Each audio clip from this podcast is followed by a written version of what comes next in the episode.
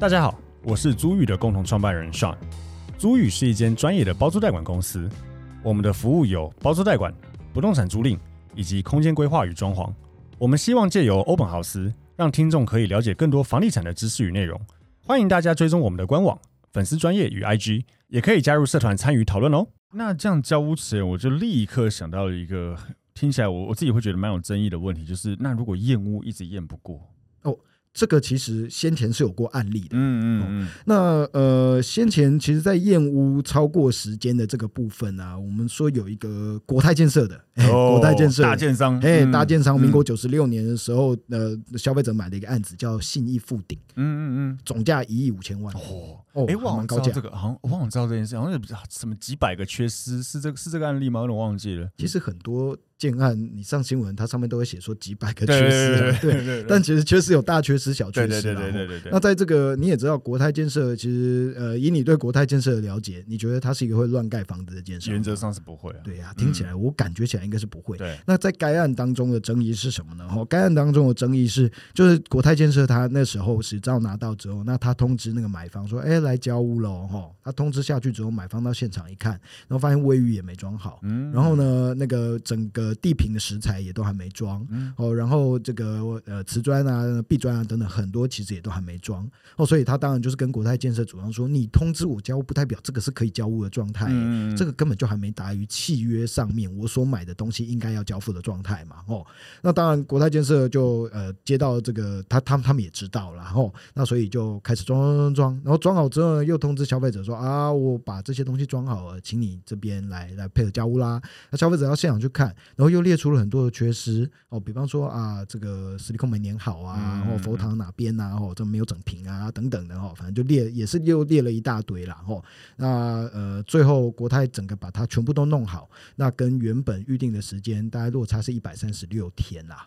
靠，很久哎、欸，嘿，一百三十多天，有一点时间。对，哦，所以这个案子后来就跑去打官司了，因为你也知道嘛，一亿五千万，对，那个那个万分之五，哎，消费者前面已经付了三千三百多万了，哦，用万分之五来算的话，年利率大概是十八点二五趴啦。哦，三千三百多万，率还真高，哎，不少，真的不少。嗯，啊，后来告上法院，哦，告上法院，在那个案子里面呢，哦，法院就针对了刚刚像你问的这个问题，哎啊，如果说今天真的有瑕疵，哦，那跟契约消费者认为长得不一样，那这样到底算不算是有符合到我们刚刚所说的家务呢？哦，那该案这个第一审台北地方法院啊，他认为说，啊，你瑕疵还没有修完的话，哦，那这个哪能够算是完工呢？嗯、所以判说一百三十六天都要赔，判四百多万这样子。天啊！嗯、对啊，后来哎，国泰当然就上诉到高院嘛。嗯。啊，高等法院这边他就直接讲了，他说这是两回事啦，瑕疵归瑕疵。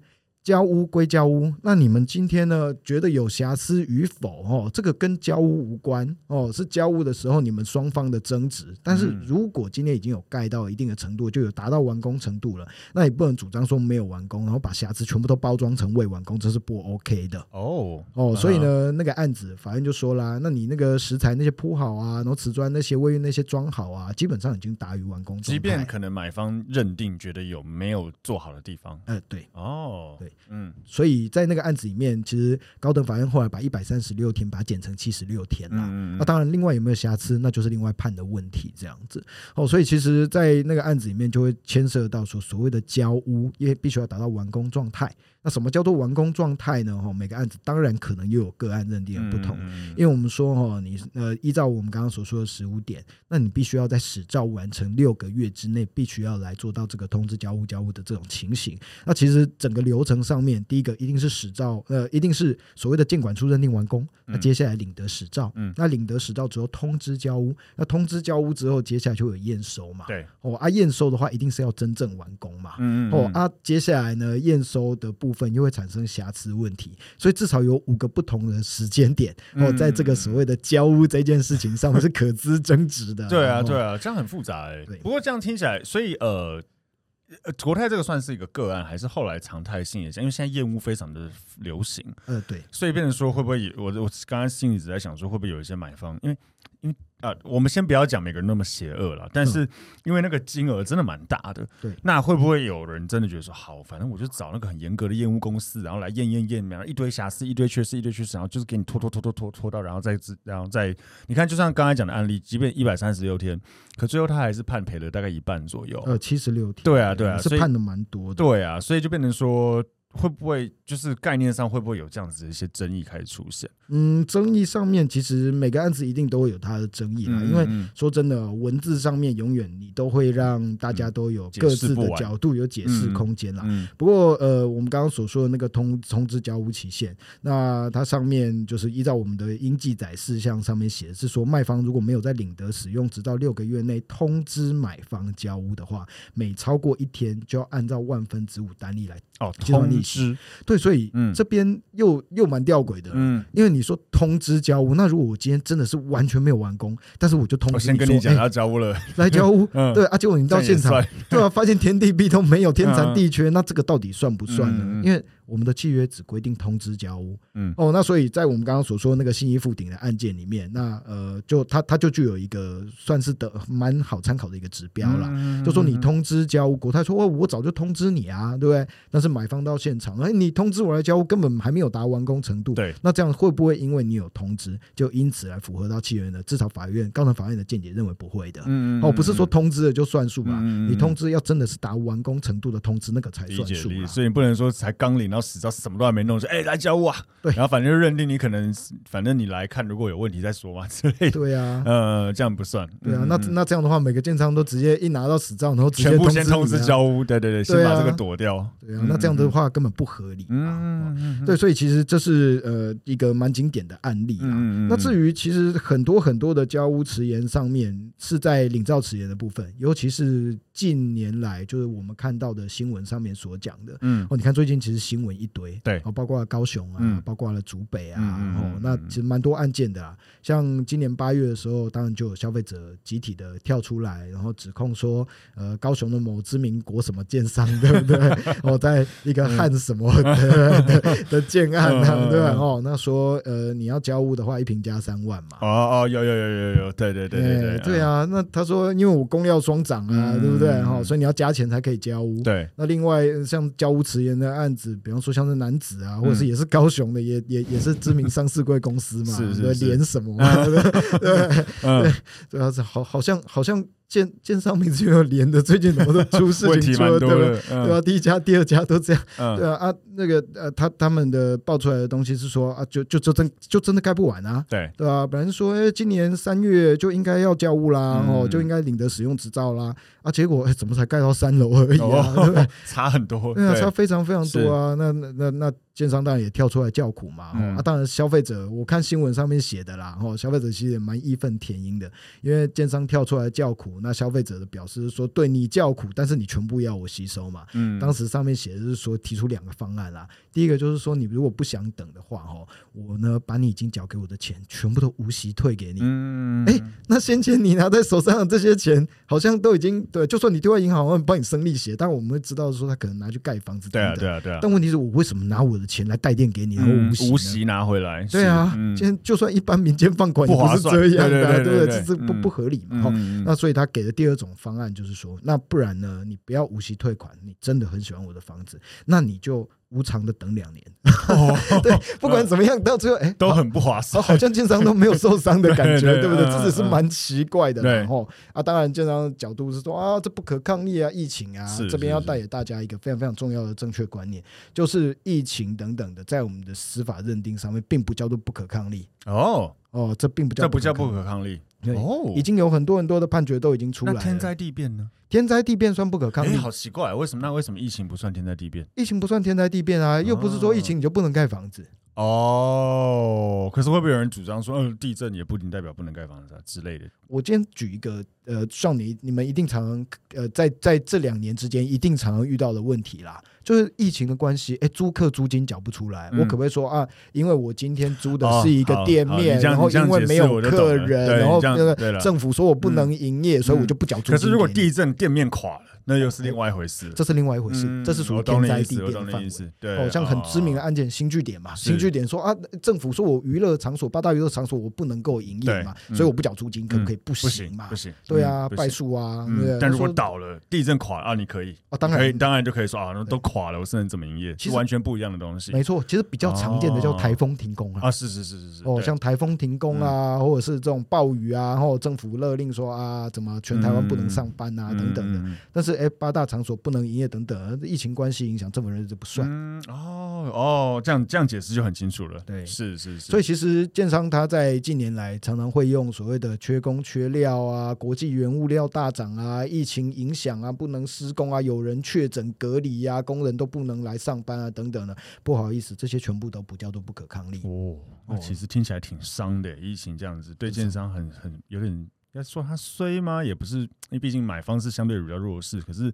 好像是有点衰，嗯，其实这个就是大家的共业啦。嗯、不过当然站在另外一个角度，我必须要说，没错啦。站在建商的角度，可能会觉得啊，这个又不是我能控制的。可是如果今天是反过来呢？消费者讲说啊。我今天虽然原本给你买房子，可是因为疫情的关系，我失业了，我没有收我，缴不出钱。难道建商今天可以跟你说无条件解约吗？哦，你今天该付尾款的时候付不出来，建商讲说啊，那我就不算你违约金了，让你无条件解约，或者是我免费等你两年，直到你找到工作为止。这显然不合理。哦，对，所以它其实是双向的啦。没错，嗯，建商会拿这个绑你，你也拿这个绑建商，所以不能够因为今天呃一方讲说啊，真的缺工缺料啊，另外一方就要全部吸收，这是不合理的。所以其实我们内政部啊都已经跳出来直接表态了。他说：“哦，你不能今天拿这个理由，然后来说这是变成你的迟延完工，然后要消费者来吸收，消费者就可以去主张我们刚刚所说的每天万分之五的这个迟延的违约金。那另外，如果超过三个月的话，还可以解约。哦，那内政部其实已经跳出来，非常郑重的来这个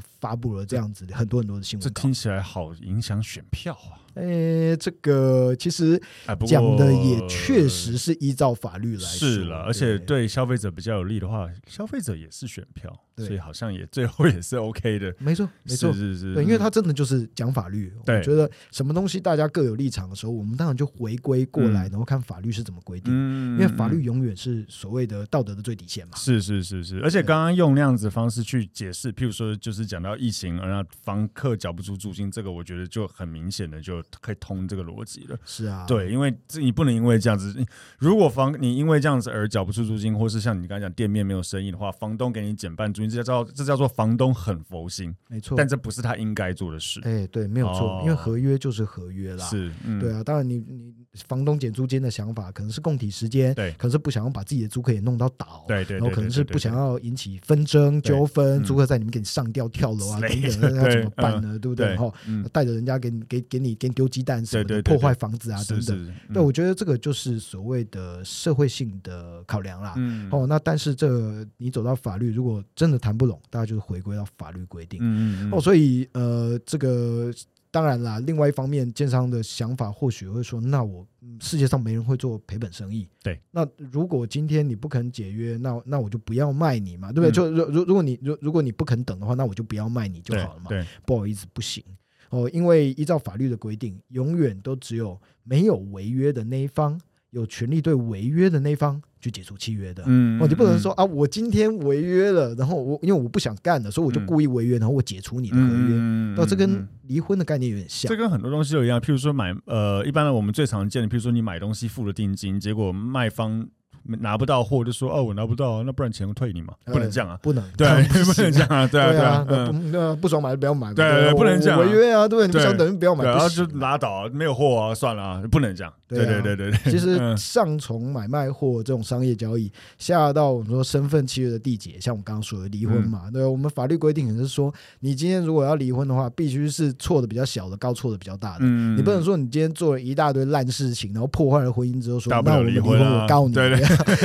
这不行嘛？对，所以永远是没违约的，可以去跟违约的主张解约，嗯嗯、有违约的那一方不可能去跟没违约的主张解约。嗯、哦，所以其实呃新闻上面就有讲到说啊，有建商就讲说，那我不要卖你了，大不了不要卖你啊。对啊，就不行嘛，那是当然不行的啊，对不对？哦，那但是当然很多消费者可能会觉得说打官司比较累，是啦比较辛苦是哦，嗯、那还有一些诉讼的成本等等的，或许会来做出一些妥协、嗯、哦。那这个当然这也是消费者可能自己可以做出的选择啦。但是说真的，呃，这样子的选择我们也不能讲说一定对或一定错，嗯，因为就像刚刚我们所说的碧潭有约这个案子，九十九年打到一百一十一年，你要不要？你要不要？太累了吧？对，其实是很辛苦。嗯嗯嗯。因为我建商，我与其就来，我我我与其把这个钱拿来退你，还是来赔你等等，我为什么不请律师？对啊。那我请律师打官司，我拖你的时间嘛，对不对？我今天这个开公司的，假设今天家大业大的，对不对？那那我来跟你耗啊，反正我有我法务部门嘛，对不对？所以其实，嗯。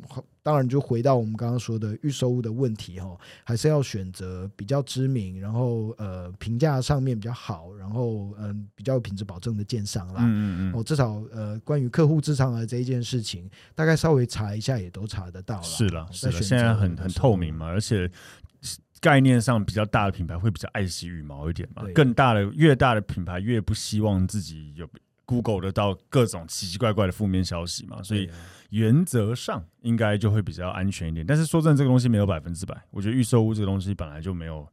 真的很难百分之百。是啊，没错，就连我们上次谈到的这个地上权，对不对？都有非常非常知名的而且优质的品牌，也涉及到了官司问题。对，对，所以有时候当然这个是不能选，可是至少相对而言啦，哦，像以迟延完工人这一件事情来说，这在法律上面几乎是没有什么好争的。嗯，哦，真的要打下去，真的要争的话，顶多顶多建商这边的角度来争的就是，哎，我中间有没有遇到不可抗力、天灾地变而不得施工的状况？哦，比方说。像碧潭有约的案子，他们就是在吵说，哎、欸，我中间有很多停工的状态，并不是我愿意的，嗯、都必须要从所谓的施工日历天当中把它扣掉。嗯、哦，像是那时候捷运油槽的移动啊，这个他不能决定；又或者是当时因为选举，然后新店区公所说啊，公共排水沟，我这个时候不能让你做移动的施工工程。就像这些，法院到最后都有认定说啊，确实啦，这些东西不是建商你自己能够选择的，是而有从迟延的时间当中去把它扣掉。嗯，哦，所以其实真正遇到所谓迟延，这不是一个简单的数学问题而已，嗯嗯，中间要打的点上面，台风扣掉是基本啦，对，地震扣掉是基本，暴雨扣掉啊，就是的政府规定说不能上班上课等等的，这些扣掉其实都是基本。嗯，好，那还有像我们刚刚所说的，有没有因为一些工程啊遇到问题啊，特殊状况、特殊状况啊，顺向坡、逆向坡等等的，好，这些都是都是呃，到时候诉讼上面会被放大检视的。嗯嗯嗯。那除了我们刚刚所说的这些个点之外，那万分之五的迟延违约金的这个部分呢？其实你说，哎，契约不是写的很清楚吗？那我就是依照万分之五来计算喽。哦，说真的，到法院这也变成一个打点啊。你说他不是写的清清楚楚嗯？为什么又变成一个打点呢？因为啊，我们的民法上面有规定哦，违约金是可以请求法院酌减的。啊、哦，是，嗯，所以如果违约金定的过高的话，你不能定说啊，我这个偷东西然后被抓到罚五倍之类的，这个就叫违约金嘛。嗯、啊，违约金的部分，其实法院是不是你怎么写，然后怎么判？租金，如果你今天迟延返还房屋一天，我罚你一百倍。之前我我朋友才处理过一个，他那时候是写什么五倍。后来被弄到好像两倍，真的有打官司，后来变两倍。没错，这就是所谓违约金酌减的概念。嗯、那万分之五这个违约金呢，其实先前啊，每次在法院如果有这种迟延交屋的案件出现的话，一定都会变成一个建商这边所主张的防御方法。嗯，哦，就是万分之五过高，太太贵了，我要减少。嗯，哦，那先前呢，法院的判决其实每个案子多少都给他减一点，减一点。其实迟延完工的案例哦还蛮多的。哦，比方说像甲三林城上城，嗯，哦先前也有打哦，哦他一百零六年死到拿到嘛，哦啊，但是后来也有拖延到，是是。啊拖延到呃后来这个法院是把那个案子里面是把万分之五把它减到万分之三点五，可是如果这么长在减的话，那讲真的，那干嘛干脆不就是这样听起来那个万分之五就定好玩的？呃，原本的概念应该是这样没错。嗯、每次其实哈，我们有接触到违约金的案子，都会觉得说啊，心里面我我们绝对不会跟客户讲太满啊。对，就啊，你写多少就是多少，嗯、我们不可能会跟客户这样那。如果常常你说如果偶尔会减就算，可是如果常常减的话，那干脆就不要定那么高，反正都永远请求不到。其实这算是一个常态性诶、欸，因为、嗯、呃，不管是我们刚刚所说的建商这边的迟延完工，或消费者那边，比方说他有解约，然后想要来退还他原本已经缴的钱，但是被却被当成违约金没收，嗯、在法院的判决认定上面，多少其实都会运用到我们刚刚说的违约金酌减这样子一个、嗯、这样的一个标准。可是很吊诡的就是，每一个案子酌减的比例其实还有可能会不一样。对啊，这样。对啊，那你说到底标准在哪里呢？比方说像我们刚刚讲，甲三零乘上乘，它万分之五减到万分之三点五哦，法院就说啊，你合约里面就有规定啊，如果今天真的违约的话，然后没收十五趴哦，或者是没收二十趴，那就表示呢，十五趴其实算是一个上限，所以他就用契约的总价，然后乘乘乘乘了半天之后，然后回推出来说啊，所以万分之三点五他觉得比较合理一点，因为累积起来那个其实算出来的那个金额，其实大概就相当于契约总价的多少多少哦，就用这种算了半天，对，但是说真的，我就觉得怪怪的，因为。你迟延一直拖，一直拖时间，那就等于说你拖得越久，那对人家所造成的伤害当然就是越大。对啊，照理来，那你怎么会回头过来把所有拖延的时间加总起来，然后算了一个金额说，所以我跟契约的总价去比较之后，我抓一个契约总价比，嗯、这不是怪怪的吗？嗯嗯嗯、那我假如是建商的话，那我就给你拖好拖嘛，我给你拖十年，拖二十年，反正都会减到契约总价的多少百分比。对对对对对，这不是很怪吗？嗯、因为这两个我认为是不一样的概念啊。嗯、但是 anyway，我我不是法官哈，那、嗯、那个案子法院是这样判断。嗯，那另外一个案子也也蛮蛮也蛮有趣的，汤臣世纪，嗯，哦，他总赢的，嗯嗯嗯，哦，汤臣世纪在那案子里面一百零四年领照，然后呃后来有发生没有交屋的状况，所以一百零八年就强制执行的时候，好不容易就交屋完成了，四年呢，哎，对，他那个案子呢，其实也打了蛮久了，官司打了一百一十年。也是一样，发到最高法院，然后又发回，然后然后到高等法院上更一这样子。啊，那个案子也是违约金酌减。哦，啊，违约金酌减，其实这个案子法院酌减到十五趴，酌减到十五趴。对，他反而不是用所谓的呃每天多少万分之五去算，对，他酌酌减到总价十五趴那个概念。嗯，所以其实也是蛮怪异的，因为。法院的讲法是说啊，因为呢，你如果用万分之五的违约金来做计算的话，那这样乘起来年利率叫做十八点二五趴。嗯，那我们民法呢，现在已经修法了，十六趴。对，二零五呃，那个两百零五条把法定利率从二十趴下下修到十六趴啦，不能高于啊，这样子。对啊，不能高于啊，所以你定个十八点二五趴，这已经高于啦。然后再横着，你到底受了什么损害呢？法院认为这边的违约金叫做损害赔偿总额的预定啊，他他的想法。嗯，对，那那所以他。他就说啊，那损害赔偿总额的预定，那那你要证明你受了多少损害啊？哦，呃，那你损害到底要怎么去做计算呢？对不对？哈，所以左说右说，左说右说，后来就变成年利率十五趴来做计算。嗯，对，就不是用所谓的每天万分之五，而是用年利率十五趴来。像听起来差很多诶。对、啊，你每天万分之五拖四年，这是超大的金额哎，没错啊，嗯，呃，但是当然是以以缴款啦，但是它其实还是还是很大，其实还是还是很多，对，嗯、那再来就是更奇怪的案子，就是另外一个日升升的案子，嗯，哦，这都是大的，你知道 日升升这是哪个案子啊？合一住宅。哦。哎，那个也有关系。你说那个那个福州板桥，哎，对，福州的，哎，对，福州的合一住宅。那合一住宅那个案子呢，高等法院更是大刀一砍，直接就说啊，我认为啊，违约金以万分之一来做，每天万分之一来做计算比较合理。What？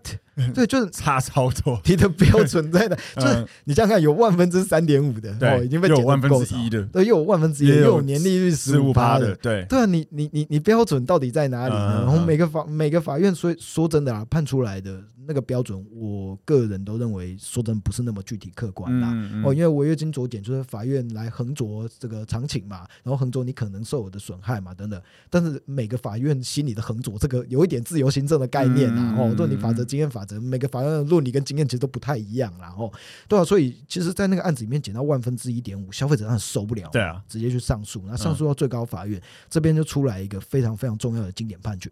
我们最高法院的这个沈芳维沈庭长判的哦，那沈芳维沈庭长他其实是也非常非常具有指标指标性的最高法院法官哦，法理的论述非常非常的精确，然后那这个他在这个判决叫这个判决在一百一十年的十月二十七号所下的判决哈，叫做一百一十年台上字的这个二五八一号的判决哈，哎，那这个判决上面呢，他写的很直接，他说建商你是经济强势，嗯，消费者呢，哦，基本上不可能赢得过你。所以你呢，在盖房子的时候，你上面去压一个你的完工日，哦，你的领照日啊，不是完工日，哈，你压一个你的领照日，那你的领照日期呢，应该都是你已经评估过的。消费者他也只能，他不可能去改你的领照日啊，他只能听你的。基本上签合约的时候，他还讲啊，不好意思，我觉得你领照日压太后面，我要把你往前压，你也这建商也不可能接受嘛，对，所以合约又是你定的。你又有评估上面的经济强势，嗯，那你怎么能够在今天，哎、欸，领照日真的迟延之后，回过头来说啊，我要请求违约金酌减呢？嗯嗯，人家已经全部依你了。然后接下来你违约，然后你要回头过来讲说啊，我觉得这个我自己定的太高，那不是你自己签的，你自己拿出来的吗？嗯，对，而且也是内政部定的啊，你怎么能够来回头说这个过高呢？然后，所以呢，这个案子最高法院就把它发回到高等法院去了。嗯嗯，哦，那这个当然啦，从那个时间点叫一百一十年十月二十七号之后，我们就看到所有的法院哦，高等法院在后续。有遇到这种所谓违约金酌减的案子哦，就是建商来主张说违约金过高酌减案子里面，全部百分之百都改采了刚刚我说的最高法院的见解，是是是哦，审法那个审法官的见解哦，全部都是呃文字上面几乎都压的一模一样了。所以现在呢，在一百一十年的十月二十七号之后，那建商要再来主张说万分之五我还要酌减啊哦，其实。呃，空间就不大了哦，这个已经变成一个不太是争点的争点了，所以现在反而没有什么在酌减了。嗯，从那个时间点，从从那个时间点之后了，没错。但是这个只适用于我们刚刚所说的建商说的完工迟延问题，还有领照迟延的问题，并没有去包含到说消费者消费者今天主张违约金过高，或消费者还是可以去主张违约金酌减了，然后说我不要被你扣那么多了，然后我要节约，那还是可以主张酌减。可是建商来主张说啊，每天万分之五过高。目前已经有最高法院的指标性案例了，嗯，所以大概不太需要去争执了。哦，OK。但是说真的，你回过头来哦，万分之五乘起来，年利率十八点二五八，真的很高吗？是，嗯，哎，我想一下，你已经到违约的程度了，违约金十八点二五八，哎。包括一间一般的民间借款，好像也还好，对吧？我们昨天不是在讨论过这个话题？对对对对对对对。一般的民间借款啊，我们说了啊，不要不要讲民间借款了，我们讲法院标准，刑法重利罪，对不对？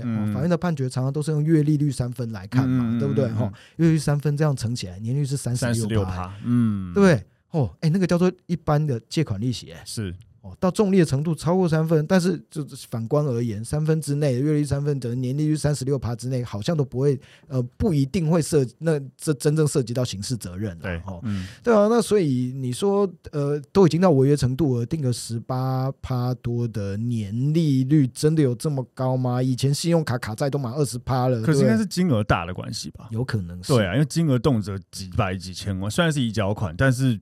也动不动也几百几千万，通常是这样。可是说真的啊，你回过头来，法律会应应该要因为金额高或金额低，然后就改变它的基本概念。照理来讲不应该啦，照理来讲好像不应该。当然是说可以思考，对啦，对，可以思考。我们我我我法院可能也是想说金额大嘛，对不对？哈啊，不要想说好像人家一个违约，然后就让消费者赚到很多钱，就好像不能因为你今天摔车就赚到钱是一样的。是是是，或或许有点类似概念，但法理上面我们刚刚说一个是侵权行为，一个是违约，概念是不同的。但是呃，我是觉得我们的法院有一点基础的想法，就是好像都不想要让来打诉讼的人赚太多那种感觉。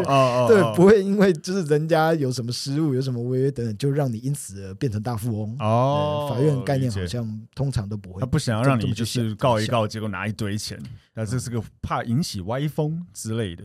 或许吧，对吧？但是，当然站在法律人的角度上面啦，法院的判决有这样子的一个走向。那呃，如果我单纯以我我假设我今天是一个法律系念书的人，我我研研读法律的这这个永远的学生的角度来思考，会觉得说，那可是文字不是就写这么清楚吗？嗯，那呃。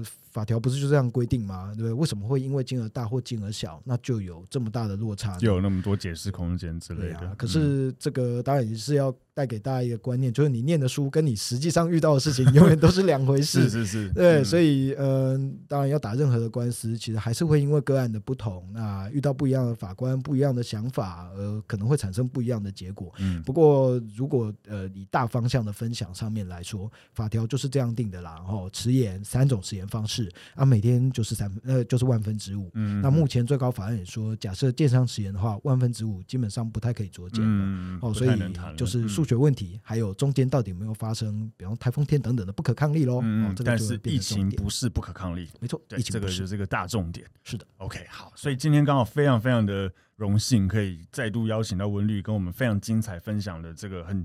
很很细节的关于这个延迟交物的事情。那当然，我们本来也希望可以再问温律关于一些其他，譬如说成屋、中古屋的延迟交物诸如此类的东西。这又是对，又是一堆故事，又是一堆故事。对，可能 要在下一次。那我我我相信那个听众也非常的敲碗，一直因为就像我刚才前面讲的，听众很喜欢听温律分享。哦，谢谢，谢谢。对对，所以我希望等未来一定还是有机会可以再邀请温律来我们节目现场。